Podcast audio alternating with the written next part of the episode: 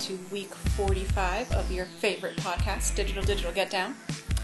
We missed last week. I'm sure you've been missing us terribly that you've had a week without us. Well, I just want to say that we're not one of those podcasts that throws up some repeat rerun episode when they take a week off. We wouldn't do that to you.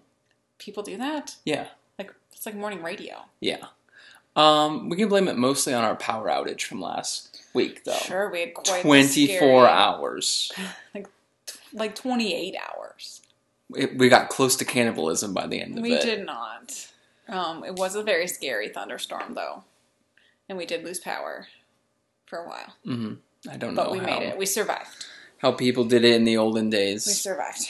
Um, I have a lot of feelings this week. Okay. about a book that we're hopefully going to read later in the for the podcast, but I don't want to. So I don't want to talk about it too much. No. But it's "Anger Is a Gift" by Mark Oshiro. Yep. Friend of the show. Is he? Um, close personal friend. That's what I meant. Yeah.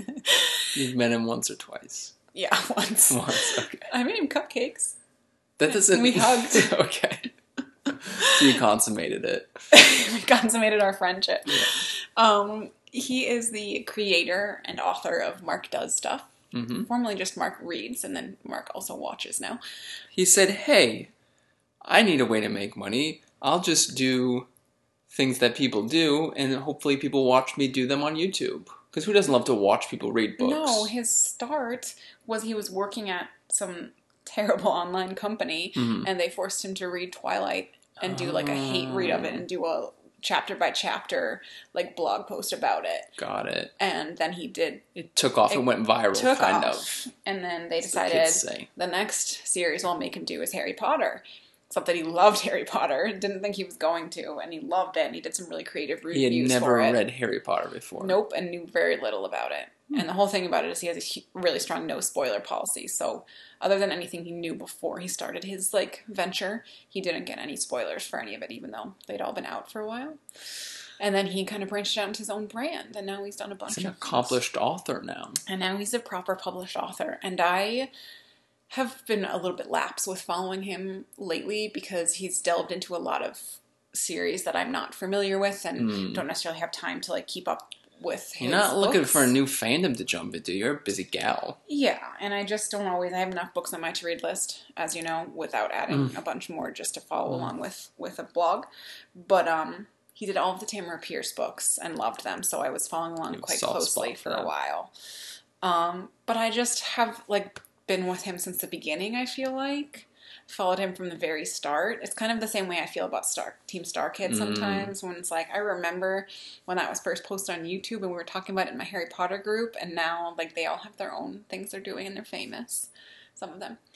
Um, that's how I feel about Mark. It's like I was at the beginning when it was just this little blog that he did and he'd never read Harry Potter and like the they were trying to come up with a spoiler policy and all of that and I was pretty active like in the message boards for it for a while. So I just have a lot of feelings that he's a real author now. And he like I have a lot of feelings about his feelings. Yeah, it's a long ass book that you're going to tell me to read. I just looked at it. It's over 400 pages. I just finished an 1100 page book by Patrick Rothfuss, so don't even talk to me about page Face in the wind. the face and the name of the door. um, a wise man's fear. The one I just finished. None of our words were The first one in the series is the name of the wind, and then it's the wind in the door is above it on the bookshelf. That's the Wrinkle in Time one. Okay. Anything else to share? Anyways, um, no, I've got some news though. How are you feeling about the French Open so far? Are you enjoying it? No, because no one in America can fucking watch it. Oh, okay, It's an issue. okay. Apparently, They have the worst television situation of any tennis tournament in history. you know what I've not been enjoying watching? What? What are you? What? Men's basketball. Oh, well, we're done with that. I was going to Yeah, say we just watched the end of the hockey game. That's at least a little bit more interesting. And I had my fill of soccer last week too. Yikes. Yeah. Well, Cup's coming up. Who's your pick? Who are you going for? Spain. España? Are they in it? I assume so. Is bicycle kick guy going to be in it? um, He was on. Our ice skating analysis is much better than our soccer Yes, analysis. we can stop now. We'll Okay. stop torturing you. Um, Do you have more to bitch about the French Open? Because no, like I can't tell up. you because I can't watch any of it. They show like an hour and a half of it per day on NBC. We watched like two seconds of it in the Mall of America that time. Yeah, they had like the first round on, and they don't have any until like Rafa's the got rained out. quarterfinals. That's all I know about. Rafa Rafa. is still in it. and Serena Williams is doing well. Yeah, she won a couple. That's all I know about it. Usually, you have so many tennis notes. Yeah, well, Roger's not here, so there's not much to say. Just because he wimped out of the clay courts, don't blame that Let's on me. move on to good news, bad news. We don't need to talk about Roger being a wimp. Are you gonna sport his T-shirt and talk about him like that? I'm not wearing the t-shirt right now. It's okay. All right. Do you want to do your news first? Or you want me to do it? Sure. Mine are about sports, my good and my bad news, so that will segue a bit. Okay. Okay, we got time for fan- fantasy baseball hour? I think my bad news. One of my bad news is the same as Probably. yours. Well, I'm starting with good news. Okay, go with good. So I'll do fantasy baseball minute. Is that okay? Sure. So 60, 59. tell me what you remember about Vladimir Guerrero. Go. Um, he was on the. Uh, that team? the other Canadian team that Jays? went out of that went.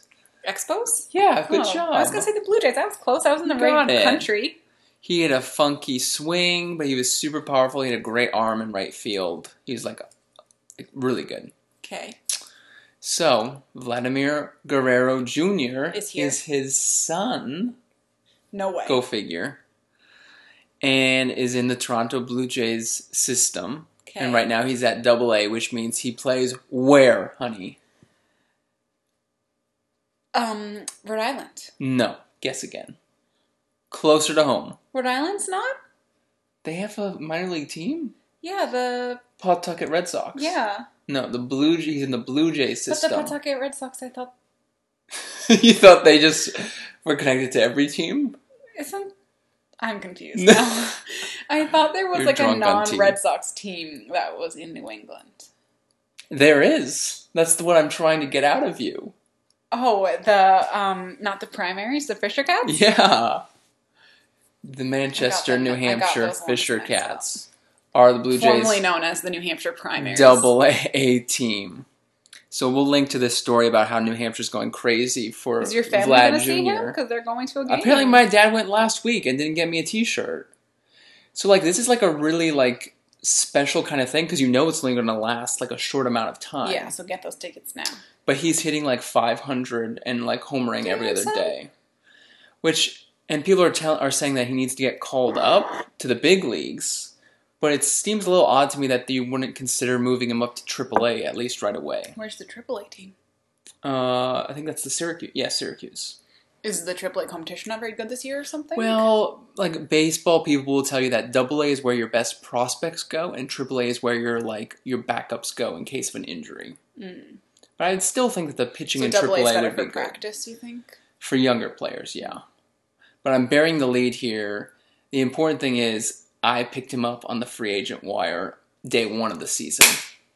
Well done. So I have him sitting there whenever he's ready. So when he gets called up after Put him the in the lineup. break, Yep. when's the trade deadline? Uh, well, that wouldn't affect call ups, but yeah, that's okay. It's around the All Star break, isn't it? The trade deadline. Uh, trade deadline is the end of August. after the All Star Uh, break. End of July. Yeah, you're right. Actually, yeah. Yeah, Yep, thanks. You're spot on. Thanks. You have some good news. Um, two good newses. One good news is like a very old good news because we're very behind with our Graham Norton Yeah, shows. yeah. We just saw like the Christmas episodes. Yes, but Tom Holland was on there, who needs to be protected at all costs. British. British Spider Man, Dantic Mhm. Spider Man.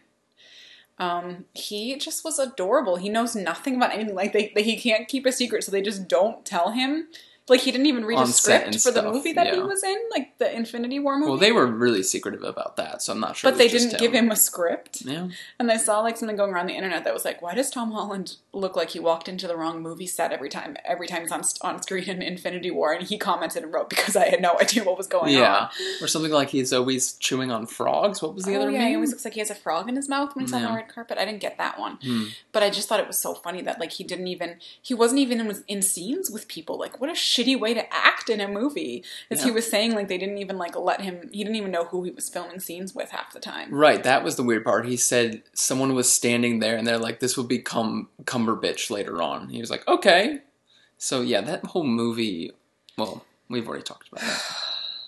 Um, my other good news was that Kelly Clarkson, whatever she was hosting, the Billboard Music Awards or something. Yeah. um, went on and did a very like from the heart emotional plea about school shootings. Mm. and she was basically like they told me to come up here and do a moment of silence but i'm sick of moments of silence because they're not doing anything. I want us to have a moment of action um, to actually make change for this and not just keep having moments of silence that don't do anything. And it was obviously unscripted and she probably did not get permission ahead of time to do it. But she was all teary and it like came from the heart and it was it was a nice moment. And it's nice when not that all celebrities have to use their platforms but it's nice when they choose to in that way and in a way that should not really be very politically divisive Yeah, I hear you. uh, the I don't want to get too much into some of the recent stupid controversies, but one thing that I saw going around Facebook from some of our Australian friends was um, Americans get offended by the c word. I'm not going to say it on this Right. podcast, and Australians get offended by children being gunned down in school. And I was like, "Yep, Touche. that's fair." Yep. It's like it's a little too close to home, Mm-hmm. but yeah. Apparently, all it takes to piss a lot of America off is using the c word. Yep. And there's a lot of other things that people just are immune to at this point. Okay. You well, that your- into the bad Yeah, news? your good news were just super bright and shiny. Yeah. Thanks. Um. So you had the NFL on your bad news list. Obviously. Yeah. So the rule has been enacted. First, they said the new anthem rule was voted on unanimously. Then it came out that they sort of sat in a room and a few people raised their hand and no one said no. So that was That Considered not the same thing unanimous. unanimous. That is no one willing to risk their jobs by arguing. yeah. So you will be penalized. I forget what is it financially. I assume Financially. if you are on the field and do not stand for the anthem. You can stay in the locker room if you so choose, though. The Jets, was it the Jets coach that said he would pay all of the penalties for any of his players who wanted to kneel? Someone did. Yeah. Not the coach, sorry, the GM. yeah. I think it was the Jets. Uh, might have been. Yeah. Um, that's just bullshit. First of all, that's the First Amendment. Yes. Like, people get confused and think that the First Amendment means there's no consequences to you using your freedom of speech or right to protest peacefully or Yes, but you're not putting anyone in danger, or you're not. No, and when when a lot of pressure is coming anyone. from the government to enact these rules, that is literally a violation of Yeah. the First Amendment. The Yeah. First Amendment says the government cannot punish someone for Or impede on out those or rights. impede on yeah. those rights. So if pressure is coming from the government to make this happen, that's literally um, impeding on your First Amendment violation. Um, Yeah. your First Amendment rights.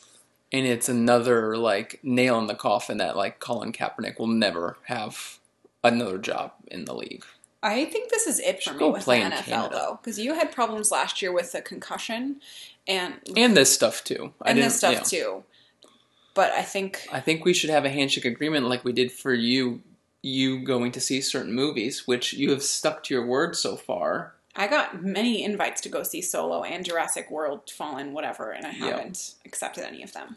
So we're not going to watch any regular season NFL games. Oh, you're putting it to regular I think season. that's a smart start. My handshake of this would be that we're, We're, shaking our hands right now we are the two of us are not going to watch them. Like if we get invited to a party to watch a game, yeah, and it's a social situation, then we won't turn away from the screen. correct. We don't have enough friends to Yeah. lose them over football. Very true. All right, Okay, because yeah, last year it was like our first time back in the U.S., so it was like, oh, and we we gotta. haven't been used to watching football Yeah. either. But I'm also anti-Patriots now because I still can't believe that uh, Kraft, Belichick, and Brady are all T-word yeah, on that side. all right, that's Okay. it then. That's it. But yeah, it's just bullshit.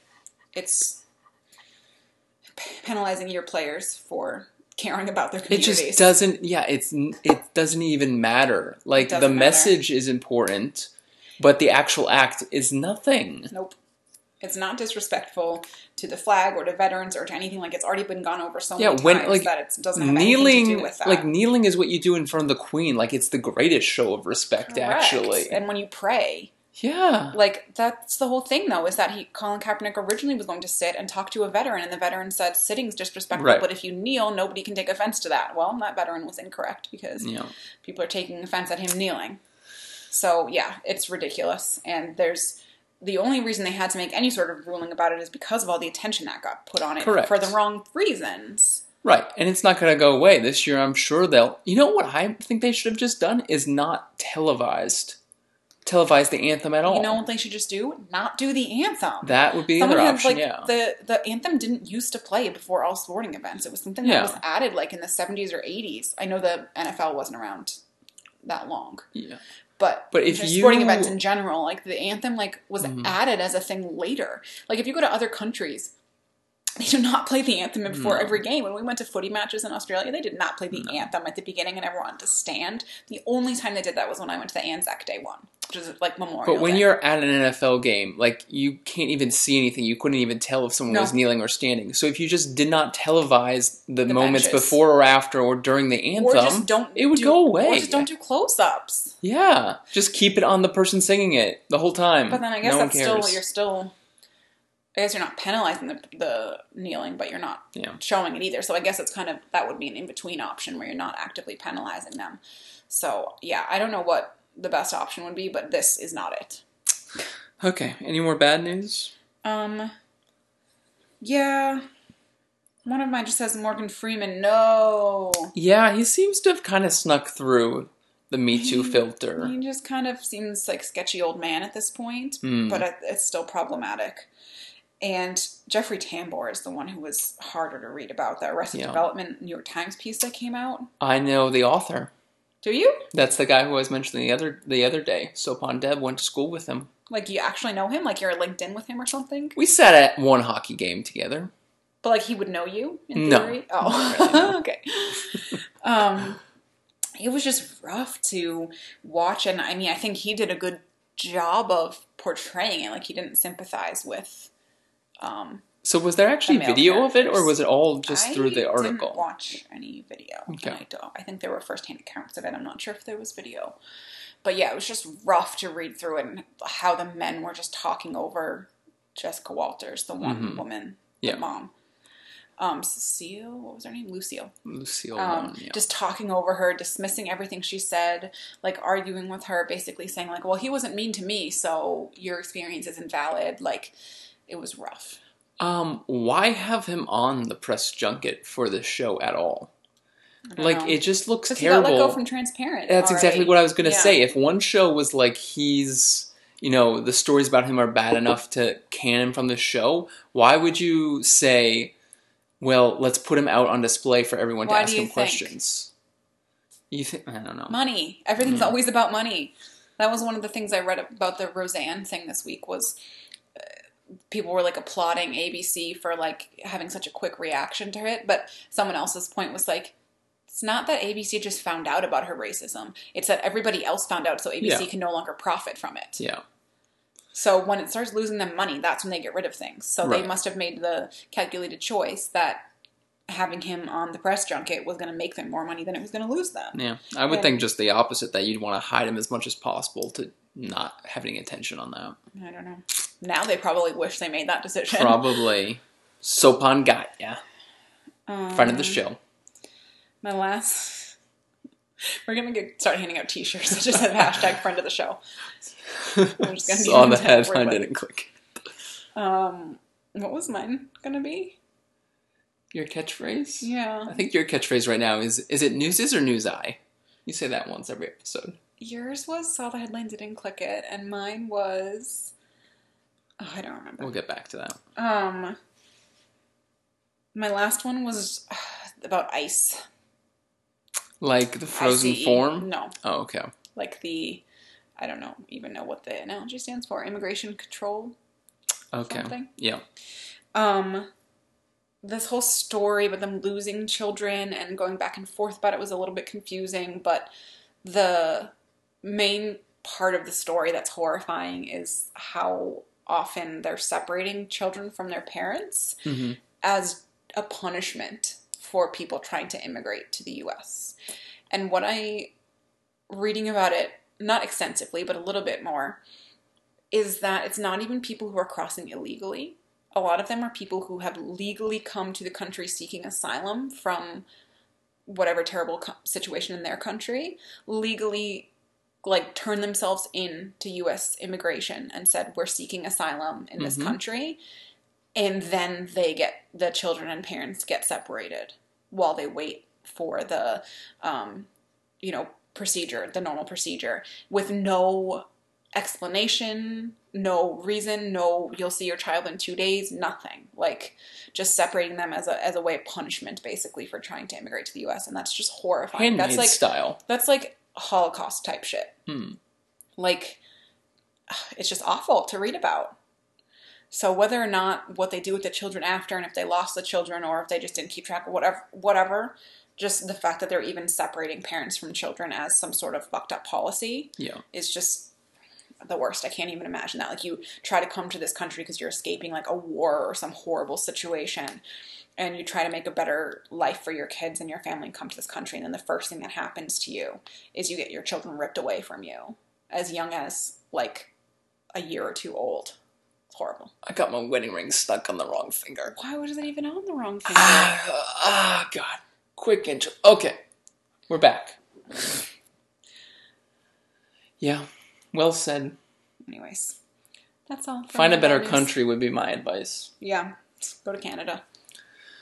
Okay. We're going to do a little commercial break. We're already 20 minutes in. Sure. Um, so if you want to keep track of your too long to read list hmm or compare your book ratings with our book ratings, And if you want to do it securely, now we have a HTTPS. you got it.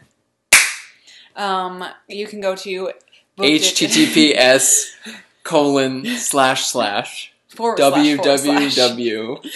b double o k d i g i t s dot com. Go make your book digits account hmm or start to use your book digits account that you made a year ago and haven't kept up with. We've got some nice testimonials from people over the last couple weeks. Have I don't we? have any to read off, but people talking about how the Find Me a Book feature has introduced them to books, especially in the fantasy realm, that they wouldn't. Really? Have ever How did you stumbled see upon? those? They emailed you? Yeah. And who uh, who showed you some nice comments on Reddit about it too? Um, my COO. Yeah, I did. Me and Jared. um. So you should have a testimonials page Should. on Book Digits Yep. on the site. Put it on your list. Anyway, make an account. It's cool. It's free. Okay, main segments. What are we doing first? Honey. I think we should do the book because I feel like I'm not going to have that much to say about it. Children want to talk about the book. Children love the books. Okay, what book are we doing? Our book this week is a book that I made you read that you did not enjoy very much. I gotta pull up my grade. I'm thinking it was in the C range. It was, I checked. Um, the book is Not Your Sidekick by C.B. Lee. Um, it is a kind of superhero parody, like middle grade age. Yes. So th- this is one of my f- the first confusing things about the book for me. It is a middle grade book, but it's about high school. I'm not saying that every middle grade book has to be about middle school, Yeah. but it was like about like late stage teenagers in high school, but it was written for middle schoolers, which I found a little bit. You don't think middle schoolers are allowed to read about older kids? I, they can. It just didn't. It was confusing to me because of that. Okay. Um, do you want to give a summary since you've read it more recently, or Whew. not so much? Um, you can start. Okay, so the main character, whose name is I was gonna say the first issue we're gonna have is character names. Uh, Jess. Jess. Jess. Yeah. main character is Jess. She is the daughter of two superheroes. So right, we're in America. We're in distant future, post-apocalypse. Yes. Uh, but the actual apocalypse plays like a very small role. Like this is civilization has like done its own thing. it's basically like the consequences of the apocalypse. So after the apocalypse, like governments reformed in Mhm. different ways, and people came out that all of a sudden a bunch of people had different superpowers of different levels of strength or usefulness. Right. And that has been bureaucratized. So now you have different levels and different organizations and different guilds of superheroes. And you're only allowed to do certain things in certain areas, and you have to be like a recognized like legal superhero Yes. and and the um, funny part, one part that I enjoyed is that it's actually the same setup for the villains as well. Like the villains are registered and have a certain territory and can only do certain villainous things. So I did find that clever how like she built up this whole government uh, organization about you know controlling this new segment of the population. But that becomes one of the points is that the villains, like a lot,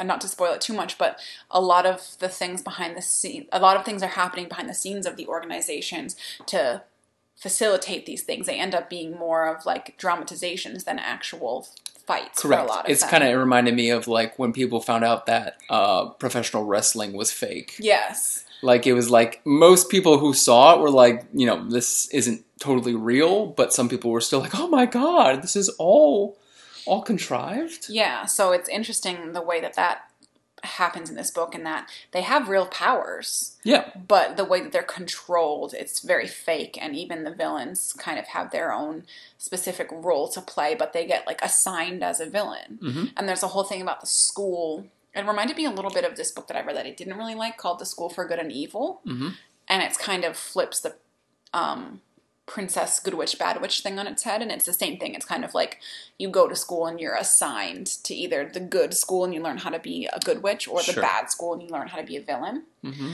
um, which I didn't actually like that book very much, but it reminded me a little bit of that. Like if there was a like school version of this one, Gotcha. I imagine it would be similar to that of like you're assigned a certain track. So yeah, Jess's parents are superheroes. Her sister is like a superhero in like, in training. institute or whatever. and sh or I think she has a brother who has really cool younger brother. powers, and she, of course, is Has like the black sheep.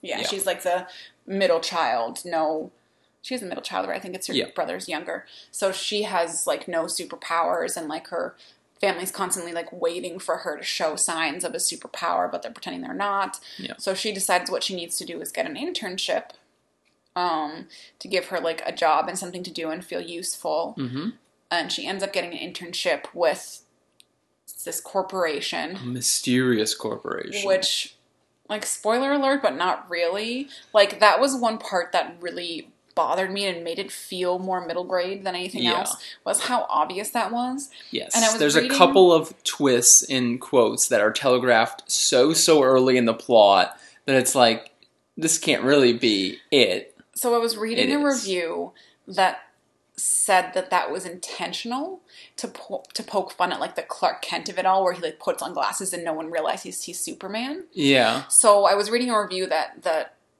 made it seem like that was an intentional choice to point out the absurdity of some like different comics um, disguises. yeah, I would get that if if one of the characters did point out the absurdity, but the character buys into it and gets totally fooled by it. So I don't I don't really buy that. I just don't think it worked. Even if that was the intention, I didn't think it worked. No. And for me, as like an older reader, like, and I like young adult too, as everyone listening to this podcast knows, because we do a decent amount of young adult Yeah. type books. But that was just too obvious. Yeah, the. Line that got me was like, okay, so there's this one girl in high school who's the star of the volleyball team. Then there's this mysterious character who has an object thrown at her, and the narrator mentions, oh wow, she had perfect volleyball form while doing that.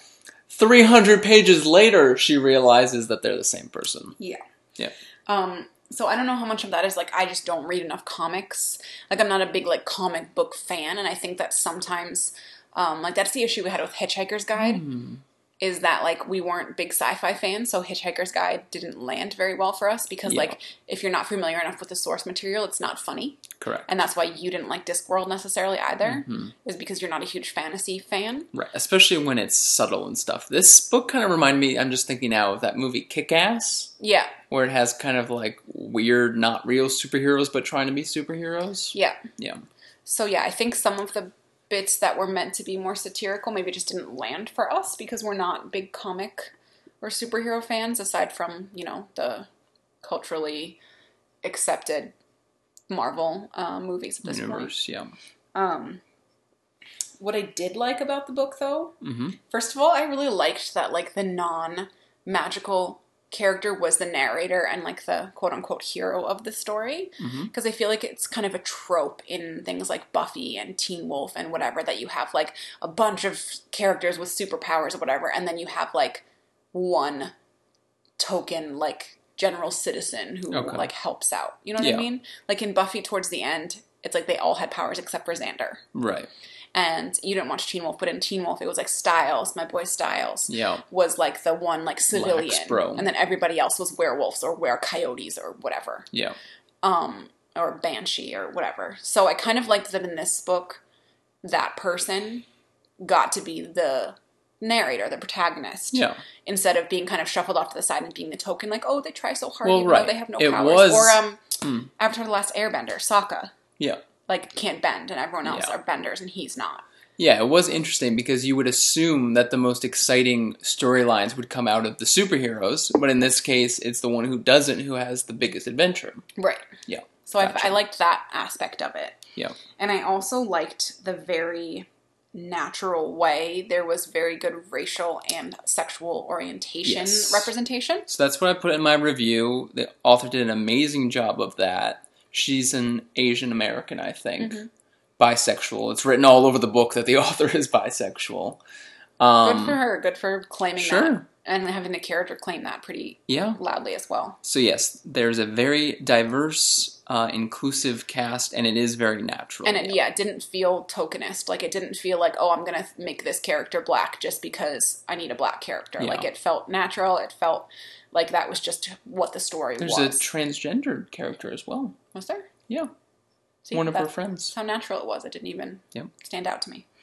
Um, did you? How did you find this bisexual rep- representation? Because last week you had some issues with Tanner. Um, I don't think you want me to talk about it. what? Um, I just wanted the contrast from last time. If you thought that, yeah, I, I don't, I can't really compare it because the emphasis. Well, there was a big emphasis on the relationship here. Again, I guess it was similar. You know, she was after one person the whole time. yeah, But I think your your I won't use the word lecture, but your discussion previously did help me this time. I didn't get Okay. fixated on on her on trying to imagine, you know, the types of people she had a crush on. She clearly had a crush on this one gal. They were pretty cute together, and I just rolled with it. They were adorable. I'm a sucker for flirting. I feel like you so rarely see female female. Um, well, here's what I was nervous about saying before. I enjoyed their flirting more than I enjoyed the boys flirting, and I'm worried that you're going to say that's because it's girl on girl action. And plus, they're in high school, so I feel uncomfortable saying that. okay. well, we'll find you some more um, female female books and Yeah. see if it's uh just this one was written really cute with the flirting, or if it's an across the board kind of thing. Or if I have a fetish. Um, I yeah, I thought their flirting was really cute. Yeah.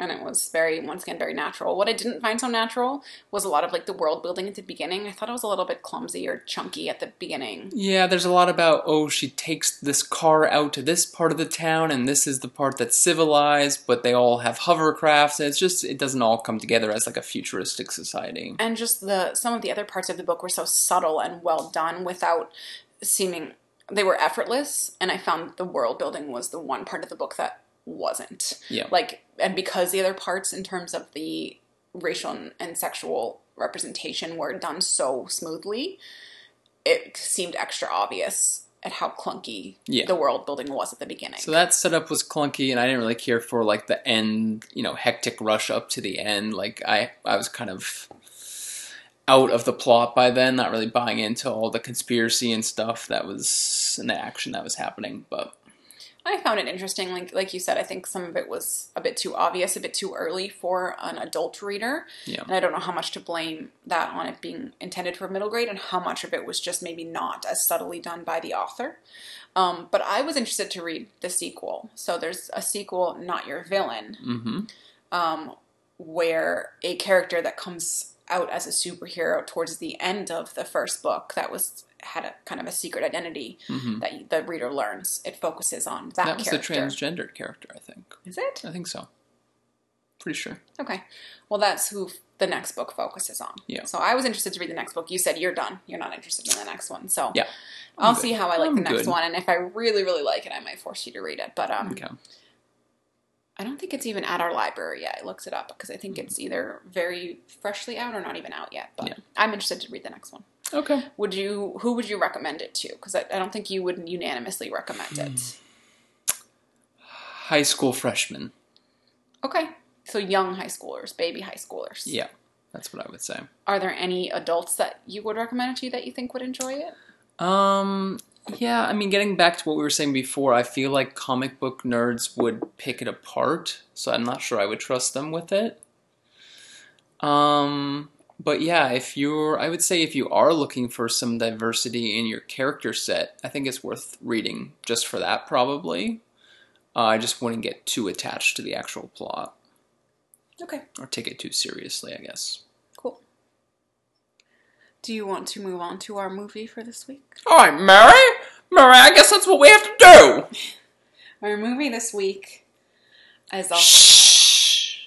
our movie this week yeah. is also a future dystopian. Yeah. It's a quiet place. We're gonna do the rest of the segment like this. No, we're not. No, because monsters can't get us in Minnesota. Knock on wood. After the movie we watched last night, I'm terrified. Yeah, I enjoyed watching you watch Annihilation, but we'll talk about that future soon. podcast. Um, this book, uh, this movie, we Mhm. saw in theaters because I wanted to see it. I keep making these very questionable choices lately with things that I want to watch. Yeah, Um, so we went to see A Quiet Place in theaters when it when we first saw a trailer for it, like a year ago, like in in movies or six months ago or something. yeah, I was just like, I don't get this. It's very strange. Why are they playing Monopoly on a carpet? Like, I don't think their trailer, their they did the best job with their trailers. I mean, one of our favorite, my favorite activities is watching trailers with you and wait and guessing at the moment when you're gonna say, "Not gonna see that, not gonna see that." Will you see that with me? I usually have a pretty good prediction. Well, was you were you right or wrong about this one? I think originally yeah, I, I think nope. you, once the there was a jump scare, you definitely said no. So eventually, because like there was a decent amount of hype around it, and I read a Mhm. few things saying that it was not More cerebral than a than a horror movie, maybe. Well, it wasn't like a chop chop kind of horror movie, or even it wasn't super jump scary even either. Overall, I don't think. Yeah, Um, it was more of like a sci-fi thriller ish than a Yeah. horror horror movie. Um, so I wanted to see it, and I enjoyed it more than you did. Actually, I think yeah. I was I definitely really scared throughout, and I thought it was effective, and I think you did not think that. Yeah. You want to hear my thoughts? Well, for anyone who hasn't seen it, I guess I'll give a quick summary. John Krasinski wrote it. You wouldn't know from the million interviews he gives about it, but And he and his wife starred in it. what? They're married. Yeah. Mary Um, Poppins. Movie's never coming out. Mark my words. Christmas. So Emily Blunt and John Krasinski star in it as the parents. Um, they are the parents of three children in this kind of post-apocalyptic world where these alien creatures have come down and they hunt solely by sound. So if you stay very quiet, they won't find you. If you make any sort of louder than whisper kind of sound, Yeah. um, they will immediately hunt you down because they're like super speed and eat you. Yeah. And um, so they've kind of forged this existence. Well, they Um, leave the city at the very beginning. They're going into the city to get supplies and coming back out at the very beginning. They already live outside of the city. Oh. Is that true? They're just going for the medicine at the beginning? I think so. Huh. So they live conveniently in a farmhouse. Yeah. Or have taken over a farmhouse, but it seemed like that was their farmhouse. They live on a farm in like a big house, and they've kind of um, MacGyvered this system of protecting themselves from these monsters and keeping everything very quiet and trying to have kind of a normal upbringing for their kids, as normal as they can in this Yeah. like horrific place that they're living. And there's not very many other people. It seems like they have a little bit of a communication with some of their neighbors to check in with them, but for the most part, the movie centers on just their immediate core family. Yeah. Um, and a lot of it deals with grief of a tragedy that happens at the very, very beginning Mhm. to them and who's to blame and how they could have prevented it and whose fault it is. And um, then this kind of central drama going forward is that you find out that Emily Blunt's character, I guess spoiler here, Emily Blunt's character is pregnant. Yeah, they they went into the pharmacy to get stuff, but didn't didn't think to grab a box of Trojans. or a pacifier. That's, So that's one issue I have. Like you're saying, I the think it was entire intentional. no way. I think it was. I think that they were trying to spoiler again replace the one that they lost. That's absurd. I think it was intentional. There's the no way, in that- a society where you cannot talk above a whisper you would even contemplate bringing a new you child into the world. But that's no, their new normal. They have to repopulate the earth. not with crying babies. If you can make a mute baby, then go for it. They couldn't when even make a doubt, five year old. pull out. Yeah. Um, so I thought the premise worked pretty well. I mean, it's the use of sound in the movie is very good. I would be surprised if they Mm. didn't get like a sound editing um, Oscar. I have one rebuttal. Go. Uh, there was music in this movie. There was a score, I should say. Was there? Yes. And I, as you know, I never notice No, music don't. or score in a mus- in a movie. In this case, I did every single time, and I would go, "Why is there a score? It's ruining it for me." You're you're notice. telling me when something scary is going to happen. The whole point of this movie is that I shouldn't be able to hear anything. But I think I get sucked into that, and I don't like. I find it very effective when they do like jump scare or things like that. So I think maybe I was just so sucked into the what was happening. Yeah, for me, didn't- I loved like the silence of like the opening bits, and then when you know intense things would start to happen, and there would be an orchestra swell, I'd be like, "No, no." I think you would have missed that if it wasn't there, though. I think it would have been awkward. I bet they had a cut of it without any score, and then probably added it for that reason. But it did. right, next time I'll watch it, it did mute. bother me. It bothered me. Um, so the the jump scares that were there were pretty effective for me, at least. Um, Please, you got a jump scare out of the Silicon Valley a few minutes yeah, ago. it was loud and scary. um, sorry, I'm just looking at my notes here. You do have some notes. I That's do better have than some me. notes. Um, oh, my one comment was that I, I thought it was more of a survival movie than a horror movie. Yeah, it's not a horror movie. Um, so some questions that I had because I Mm. think that the overall premise was effective. The acting I thought was pretty good. Sure. Um, and they actually had a hard of hearing girl playing the hard of hearing Okay. um, child. So that was interesting, and that was a little. mm, I don't know if that was necessary or a bit distracting, but it was kind of interesting, at least, to have a hard of hearing child in a quiet Yeah. world. Well, that's another. Uh, you might be getting into this more, but that is one thing that also confused me about the movie is that she seems so devastated by her her deafness, and the family does, and I'm just thinking to myself the whole time, like this is the one universe where it's kind of okay to be deaf. Yeah, but it like comes back as a problem later on because she can't keep herself safe. Because she can't hear sounds, she doesn't know when there's danger or she doesn't know what's like behind her. Mm. So, because there was one scene where like one of the things went like right by her and Yeah. she couldn't hear it, and maybe you could argue that that's a good thing that she's not scared by it. But I think I think the reason that John Krasinski was so desperate to have her to get a working hearing aid for her is that spoiler he already lost one chi- child. He didn't Mhm. want to lose another one just because she can't hear to keep herself safe. I Yeah. see what you're saying in terms of the day to day procedure. Like everyone speaks in sign language, anyways Right.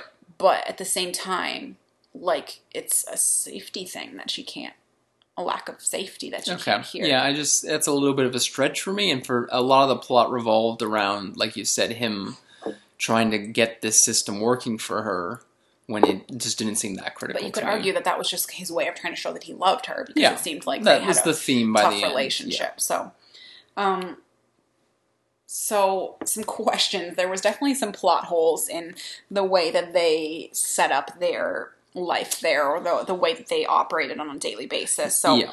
I'll just read off some of mine on notes. Why didn't they have a better safe room?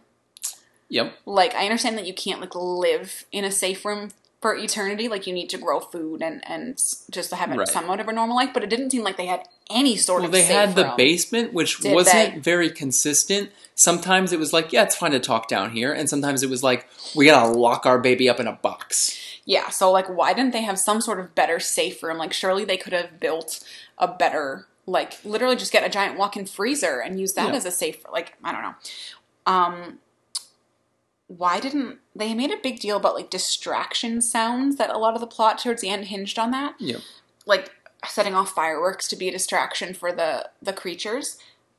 And it, the the technology, I guess, is what I'm getting at. They seem to have some very efficient, high tech things in some respects, and like no technology in other respects. Yeah. Like if you have enough technology to have all these security systems set up and these lights and all that, Yeah. why don't you have enough technology to have speakers at different parts Thank of you your for saying that. speakers at different parts of your property and be able to push a button and play music across the way? Yes, so that was my biggest thing walking out of the movie where I was like, because of this, I can't buy into the rest of it.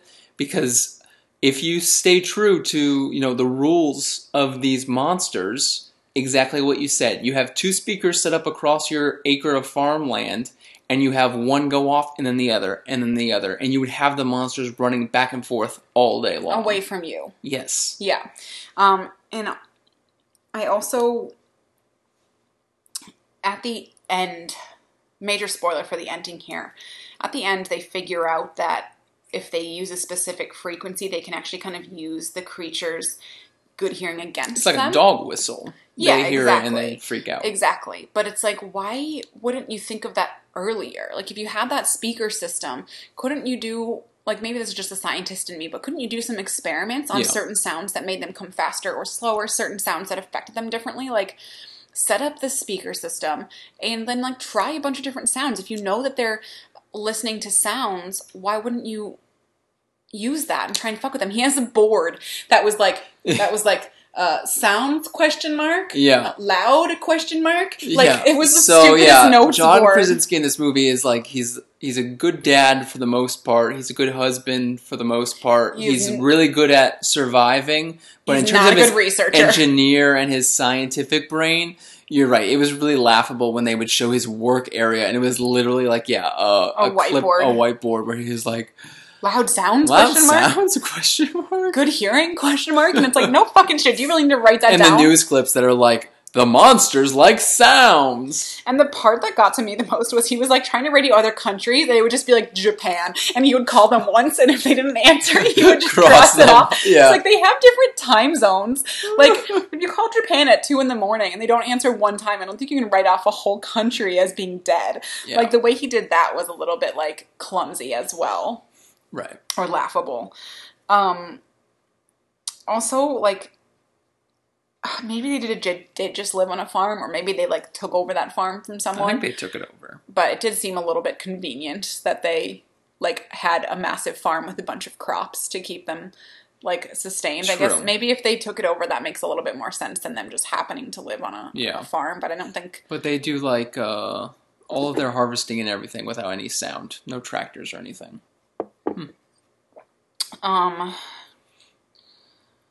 Doesn't sound like you like you you hated all the parts of this movie that I did. I don't think you liked it that much. I just was impressed that I I thought it, it I thought it did what it was supposed to do. I thought there was a lot of holes in the plot, but I thought it was effective as this kind of weird dystopian survival movie. The creatures were really scary. Yeah. The jump scares worked for me. The lack of sound except for the score, but like the lack of sound and the way they use silence worked for me. Yeah. So I thought On the book digit scale, I would have given it a very high originality. yeah. And addictiveness and some other things, but in terms of the overall experience for me, a lot of those plot holes dragged it down. But you know that's how couldn't- you and I grade differently. Is Yeah. that I can acknowledge some of the faults, but if I think it was like effective overall or I bought into it, I tend to bump the grade up, and you don't. Yeah, you're a you're- bit of a harsher You're critic. wrong. Yeah. So I just grade a little bit more based on my gut feeling, and you grade a lot more on your brain, Mhm. on your your thoughts about it. Sure. So um. Yeah, I do. I think there was a lot of holes in the plot. Sure. Do I think that there was a lot of questions that came out of it? Sure. But I thought it made us talk about it. It like was a good talking point, and I thought Mhm. it was effective for what it was. I thought it was a unique movie, and I thought it it did what it was supposed to do, and I actually enjoyed the experience of watching it. I didn't know what was going to happen.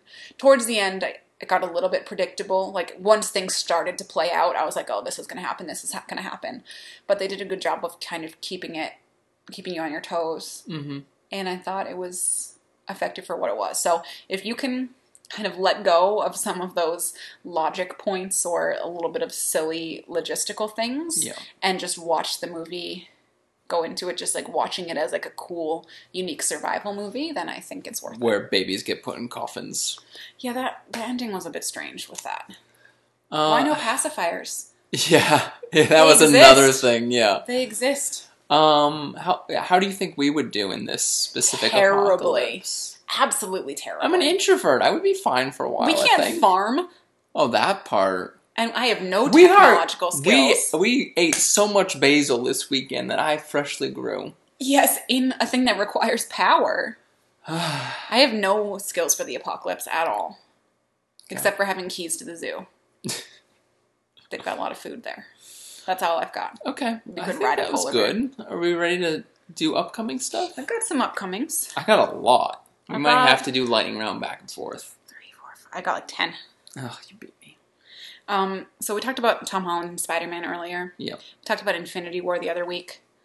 How is there going to be a Spider Man Homecoming sequel? This is one of the major issues with fucking and it's going to be in War. 2019, so it's going to be before the next movie, isn't it? When's Infinity War 2? Eh, I don't know. They won't say anything about that. Movie. They won't even release the titles of the future movie until they have the second movie. okay, my turn. Yeah. I can never say his name. Taika Waititi. Waititi. Taika Waititi, yeah. Taiki. Ta, ta, yeah. Ty- try again. Ta- Taika Waititi. Yeah. Okay. Um, of of your beloved. Saw the headlines and didn't click it for this one for me. Yeah, I saw the headline, had to click it. Rebel Wilson to play a Nazi camp counselor in Waititi's World War II satire. Yes, it's a par- it's like a war parody. I yeah, I don't have a good feeling about this. I mean, we never watched what happens in the shadows or whatever that what they do in the shadows. That vampire parody that he had. Oh, we saw the last five minutes, yeah. Yeah, but we never watched that full thing. But yeah, vampires like I can see poking fun at. Nazis, I can see poking fun at, but not in like a long form World War II movie. Did you read Catch Twenty Two? No. Okay. Okay, you're up. Um, The Hunchback of Notre Dame with Idris Elba. Yeah. I never have liked the Hunchback of Notre Dame Disney movie. I think I saw I've seen it one time when I was like seven. Great I saw It in, soundtrack. saw it in theaters. Didn't like it. Was scared by it. Never saw it again. Hmm. Um, aside from like that one song that I think Darren has a cover of that I've listened to. Yeah, no, that's what I'm trying to look up. It's not. It's not uh, Boyz II Men. Who is it? I was gonna say I can go the distance, but that's the Hercules no, one. I, if I find the title, I can sing the whole Um, thing. It's track number. Out there. That's not the one I'm thinking. Of. Oh, of. that's the one I was thinking. I'm thinking of. of. the cool one at the end. Oh, it's Alan Menken. Yeah, that's why Someday, I think. we're gonna get sued for playing this.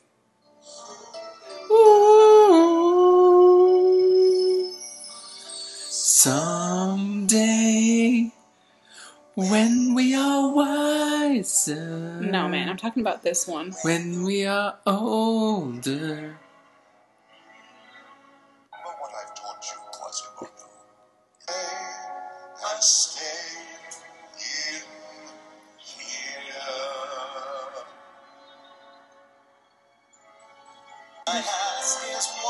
what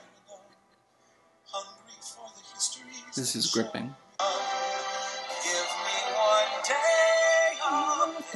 Oh yeah. All I ask is one to hope for. Okay. Anyways, n- not excited about Hunchback of Notre Dame, but I feel like I never gave it enough of a shot. So, and Idris Elba, I trust him.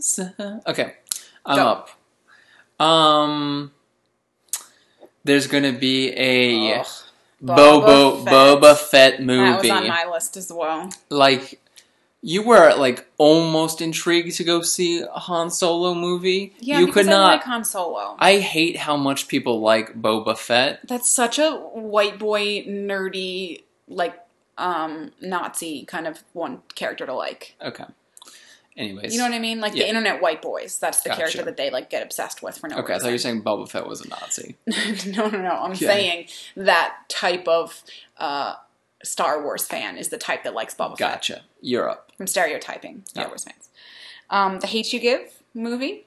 There's Yeah. an official release date now. It's Oh, coming out on. October 19th This year? this year. wow. I've already filmed a lot of it. I'm surprised we haven't seen a trailer yet. I think there might be a trailer soon, but it's coming out October 19th. So we'll have Okay. to see that. Um, You're Net- stealing all of mine. Netflix is doing The King, a film Henry the Fourth and Fifth. Henry the Fourth and the Fifth, and it's going to have Timothée Chalamet. Timothée and Robert Pattinson. And some other people too. There's like a whole list of people. Yeah. It's gonna be quicker than we thought because we're repeating a lot. That doesn't usually happen. Yeah. We don't usually have the same. Next. Um, Michelle Obama's book. Mm? It's called Becoming. Like Like she was her writing it. biography or Yeah. what? Okay. Um, and has a really gorgeous cover with her face on it. So I'm interested Smart. to read that. Um, I'll put that on your birthday list right now. Dietland is a movie.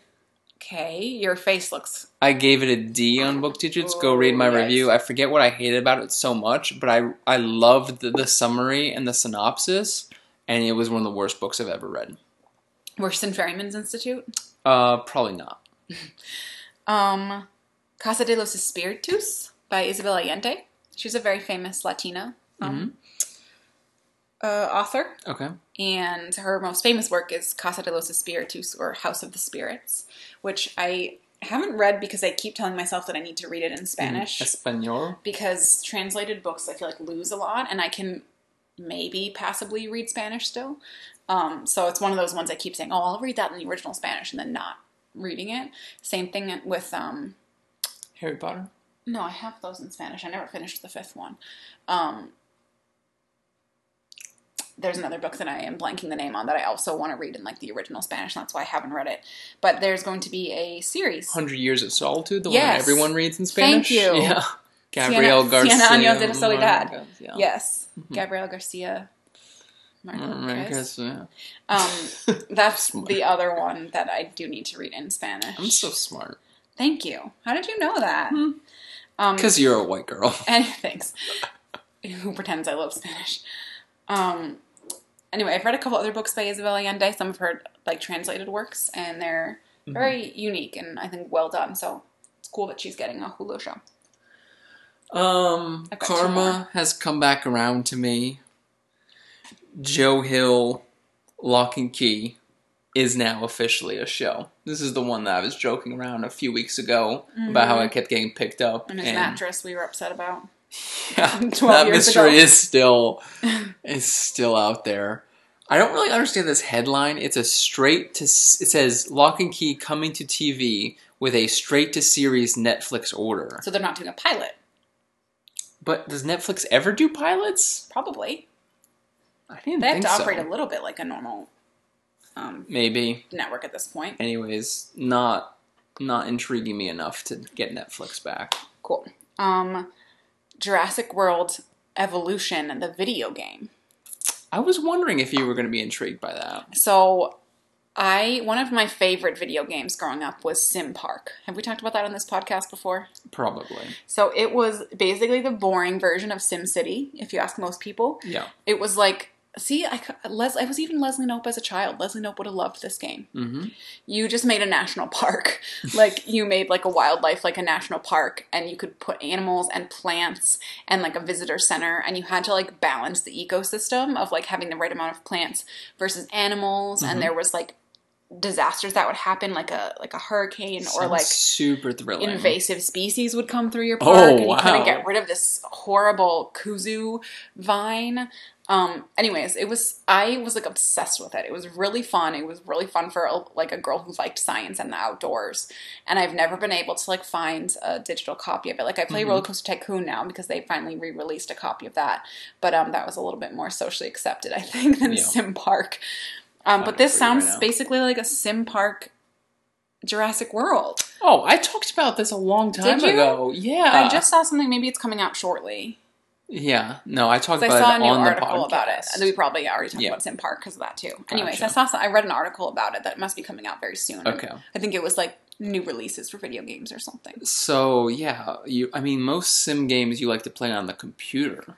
Yeah, But because a lot it's of it's coming out you have on- to click, Yeah. click, click. Sim Park came out in play, like, a- 1996. I used to play like a roller coaster tycoon esque game, and I had it for like PlayStation Two or whatever, and it was Yeah. awful. Like the controls are just so so difficult to do on a video game where you only have a couple controls. Like when you can just do your clicker, it's easier. Yeah, I've tried this so many times, honey. this if you is definitely a virus. if you figure out a way to get Sim Park on a device of mine, I will be thrilled. But you're I've tried it before, and you're Okay. definitely clicking on spam.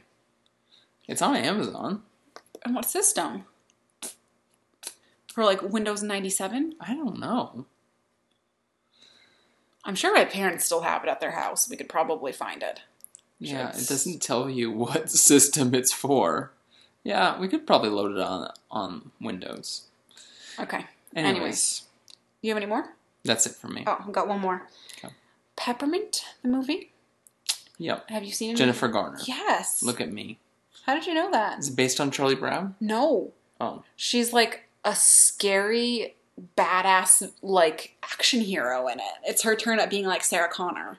Like she she was already Alias. she loses her, her yeah but we were talking about recently like with the love simon movie and stuff about Oh, how she's yeah. like She's just been playing moms now, like yeah. she's all just been moms so this was the opposite of that like she well kind of just a different route of that she's a mom who loses her husband and child to like gang violence hmm and comes back and decides to like tries to put the gang in prison and Vigilante style. and comes back vigilante style and like takes out all this all of these gang members. Nice. But she looks like such a badass in it.